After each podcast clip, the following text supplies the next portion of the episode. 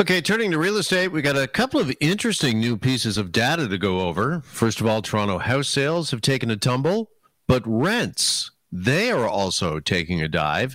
Here with the details is Phil Soper, president and C E O of Royal LePage. He joins us now here on Global News Radio six forty Toronto. Phil, good afternoon.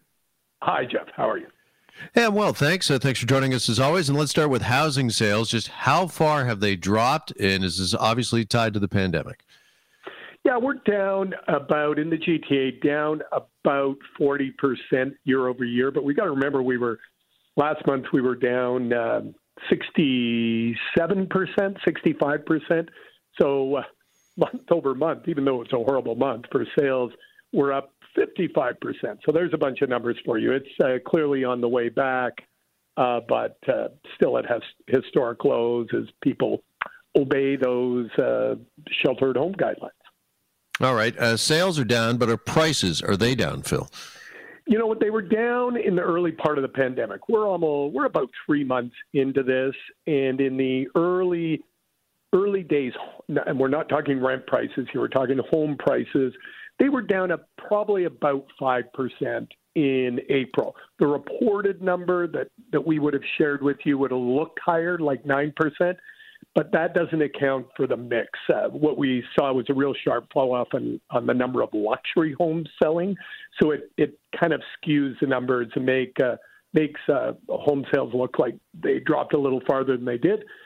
Um, so that minus five in April. In May, prices started to ease back up again as uh, demand returned to the market. Uh, remember I said month over month, up fifty percent in terms of sales off a really low base.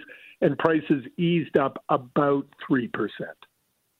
All right. If prices have eased up a little bit and, yeah, and the drop is anywhere between five and nine percent. Do you think then the market has kind of, quote unquote, weathered the storm fairly well here, or is the jury still out on that? Yeah, you know what? We're on our we're on a recovery trajectory. So it will improve again in June and, and again in July. What we really don't know, um, either, you know, the Department of Finance at the federal level or the major uh, real estate or banking firms like ours, we don't know where it's going to settle out. Is it going to settle out at uh, the same as last year or slightly lower? My guess is uh, the market will climb to near the same uh, size as it was before the pandemic, but it won't quite be there because we have – We have impacted uh, some homeowners. Again, we're talking about home sales here, not not the rental market. And in the the homeowners uh, haven't been impacted by job loss to the same extent as our our uh, renting community has. So we're seeing more impact in the rental side. Okay, I want to get to the rentals in just a second, but finally, do you think as the economy slowly starts to reopen across the province, eventually, we'll get to phase two, I'm sure, here in Toronto. Do you expect sales to rebound as restrictions begin to loosen? Oh, absolutely. If you look at, uh, I'll give you examples from across the country. In Winnipeg, uh, we are already ahead of last year. Even in in Ontario, if you move up to, say, the outlying areas like Collingwood, we're actually uh, we've we've had a record month. Uh, the last four weeks, we have we haven't seen sales like this uh, ever before. So some of that's pent up demand, um, but but the economy was strong coming in. We had a housing shortage in general in our big urban areas across the country, and particularly in the G T A. And nothing changed that. Uh, people still need places to work, uh, sorry, to live. And so, yeah, the housing market is uh, definitely on its way back. Joined by Phil Soper, President, C E O of Royal LePage.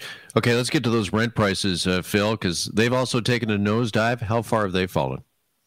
They're down. They're down depending on whether you talk sort of same property type to same property type, say one-bedroom condos uh, or the overall market.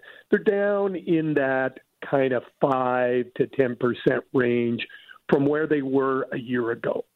So um, it, it's much improved affordability, and it's driven by different things than the the overall housing market, uh, the purchase market. About seventy percent of uh, Canadians own their homes. So we're talking about that thirty percent slice that uh, rent. And fewer of them are move, moving, right? So there's always churn in the rental market. People are moving to bigger or better and usually more expensive uh, homes, and, and they're just not. So there isn't that movement. There isn't the churn, and landlords uh, typically ask for a rent increase in a boisterous market with low vacancy rates, and they're not getting people moving, so they're not asking for those those rent increases. People people think multiple offers are a feature of the home sales market, but they're actually very much a, a factor in the rental market too. Uh, in our largest uh, cities, bidding wars for a, a condo or a house in a popular neighborhood is very common. All right, is that still going on, or is that dropped off no. because of the pandemic? No, not. I mean, there are obviously cases of it. Uh, we're seeing it in the for sale market, uh, especially in detached homes right now. Uh, they've returned, but not in the in our overall rental market. No, the the, the demand isn't there. A couple of other okay. things too might be interesting if you're, you're curious. Um, immigration, uh, Airbnb are both having their impact. Sure, because, uh, I mean, obviously there's not any Airbnb business, uh, for example, going on right now. So I was going to ask you just finally, good news for those uh, looking to rent. Obviously, the prices are down, but what are the effects of monthly rents uh, dropping uh, overall? Well, it, it makes it less attractive for uh, investor owners. So a large part of the the rental market, the housing rental market in Canada, Uh, are individual investors, people that might own one unit or maybe up to, say, half a dozen. So they're entrepreneurs, and they've invested their capital, and they're like an R S P or something. That's what they hope to create um, income to live or retire on or supplement their income. And while they have been helped by lower interest rates, and significantly helped, so the carrying cost on their mortgage is lower, with Without immigration, uh, without uh, short-term rentals like Airbnb, and even with people looking to remote work now and potentially moving to what Royal LePage calls the exurbs, call it the, the towns that are just outside of uh, comfortable commuting uh, distance, it's all taking pressure off the rental market in the big city, and it might make some of those individual um, investors Uh, offside. In other words, the, the, what they were expecting from a, a rent payment from their tenants may not be covering the mortgage. So they they need um, the economy to start to get back in, in gear again uh, for normality to return to the, the market, for rent rise uh, rents to stabilize uh, so that they can uh, find out whether or not it still makes sense for them to be a landlord.